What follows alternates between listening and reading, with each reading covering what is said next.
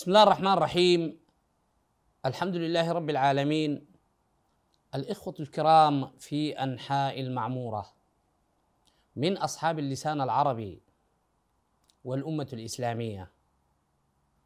السلام عليكم ورحمة الله تعالى وبركاته. اللهم أشرح لي صدري ويسر لي أمري واحلل عقدة من لساني يفقه قولي. أهلا وسهلا بكم في هذا البرنامج. والذي أسميته وتلك حجتنا.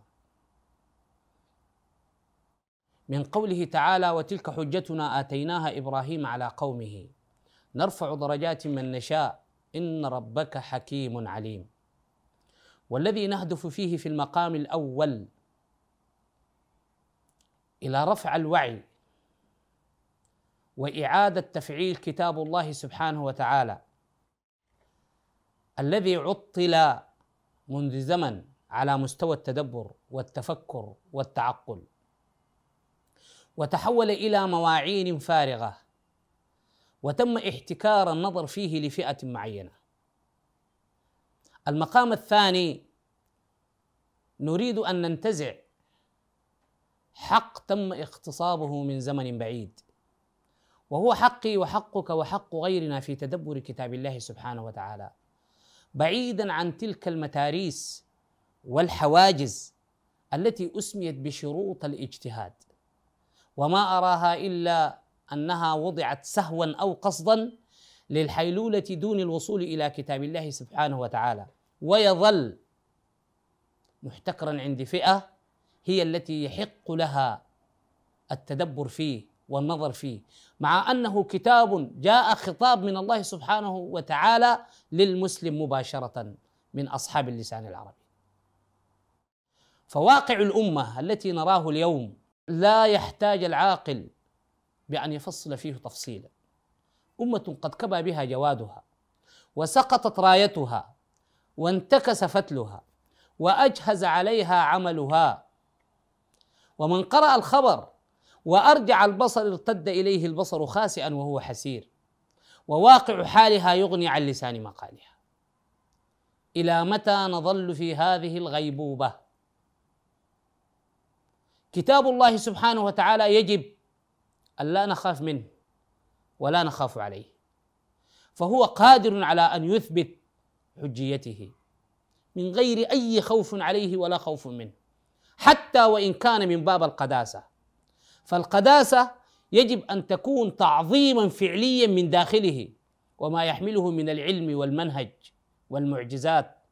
وليست القداسة النابعة من المشاعر والعواطف وهي أن تقبل المصحف يمينا وشمالا ثم تضعه على الطاولة أو في على العربه والسيارة من باب أنك مهتم بالمصحف. المصحف يحتاج إلى تثوير كما قال الشيخ البنا جمال البنا. ويحتاج إلى تفعيل ليعود فاعلا في الحياة ليساهم في تغيير هذا الواقع. والتدبر في كتاب الله حق كفله لك الله سبحانه وتعالى في النص. من غير أي قيود ولا حواجز.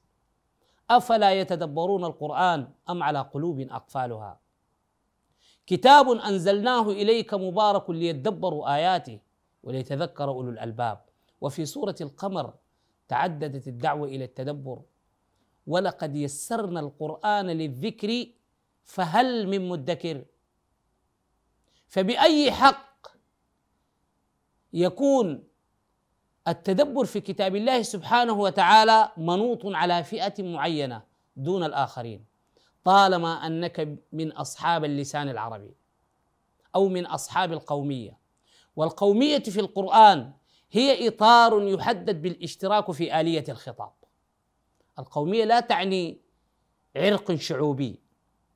فكل من يتحدث اللسان العربي فهو من من قومية الرسول حتى ولو كان يسكن بالبرازيل. ومن لا يتكلم اللسان العربي فهو ليس من القومية حتى ولو كان من سلالة بني هاشم ويسكن بمكة. القومية هي إطار يحدد بآلية الاشتراك في الخطاب. فطالما أنك من أصحاب اللسان العربي فأنت مبدئيا لك الحق في النظر والتدبر في كتاب الله سبحانه وتعالى. وعندما نقول التدبر يجب أن يكون بمنهجية وهذه المنهجية تستقى من داخل منظومة النص وليست من خارجه. واشتقاق مفهوم التدبر يأتي من الدبر والدبر هو خلف الشيء. فلما رأى قميصه قد من دبر. وهو للإنسان أن يستدبر الآية يستدبر الكلمة القرآنية يسير خلفها في دبرها وهي التي تتجول به بين الاشتقاقات اللفظية والآيات داخل منظومة النص حتى يتمكن من إحكامها. لا كما يحدث العكس.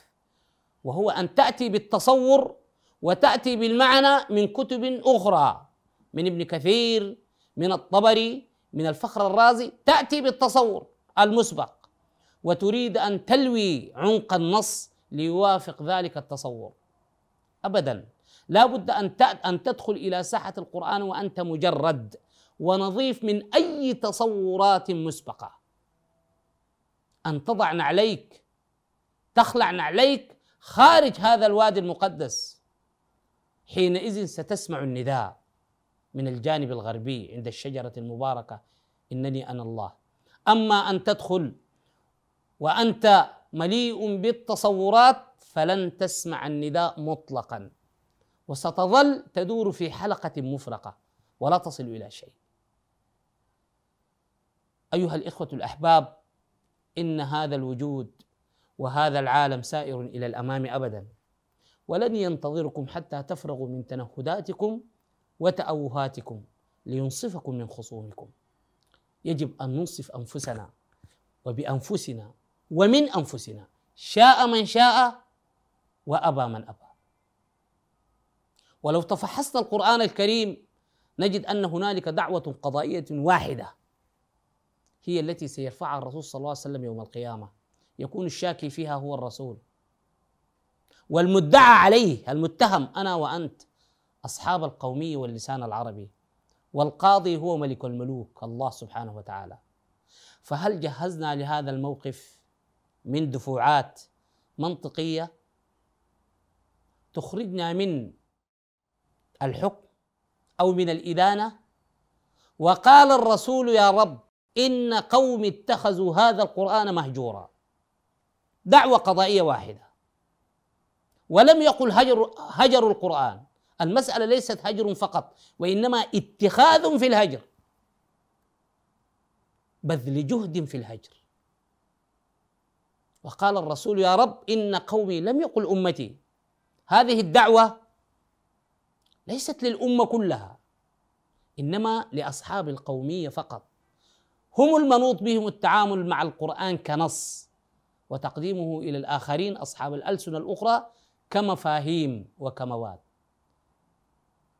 أحبتي الكرام في هذا البرنامج وفي هذه الحلقات التالية ربما تجد فيها ما يصدمك وربما تجد فيها ما لم تسمعه من قبل. أريدك فقط أن تتعامل معي وفق القاعدة الربانية الذين يستمعون القول فيتبعون أحسنه. فاتباعك يكون للقول وليس لي ولا لغيري. فإذا أردت أن تكون من أولي الألباب والذين اجتنبوا الطاغوت أن يعبدوها وأنابوا إلى الله لهم البشرى فبشر عبادي الذين يستمعون القول فيتبعون أحسنه. أولئك الذين هداهم الله وأولئك هم أولو الألباب.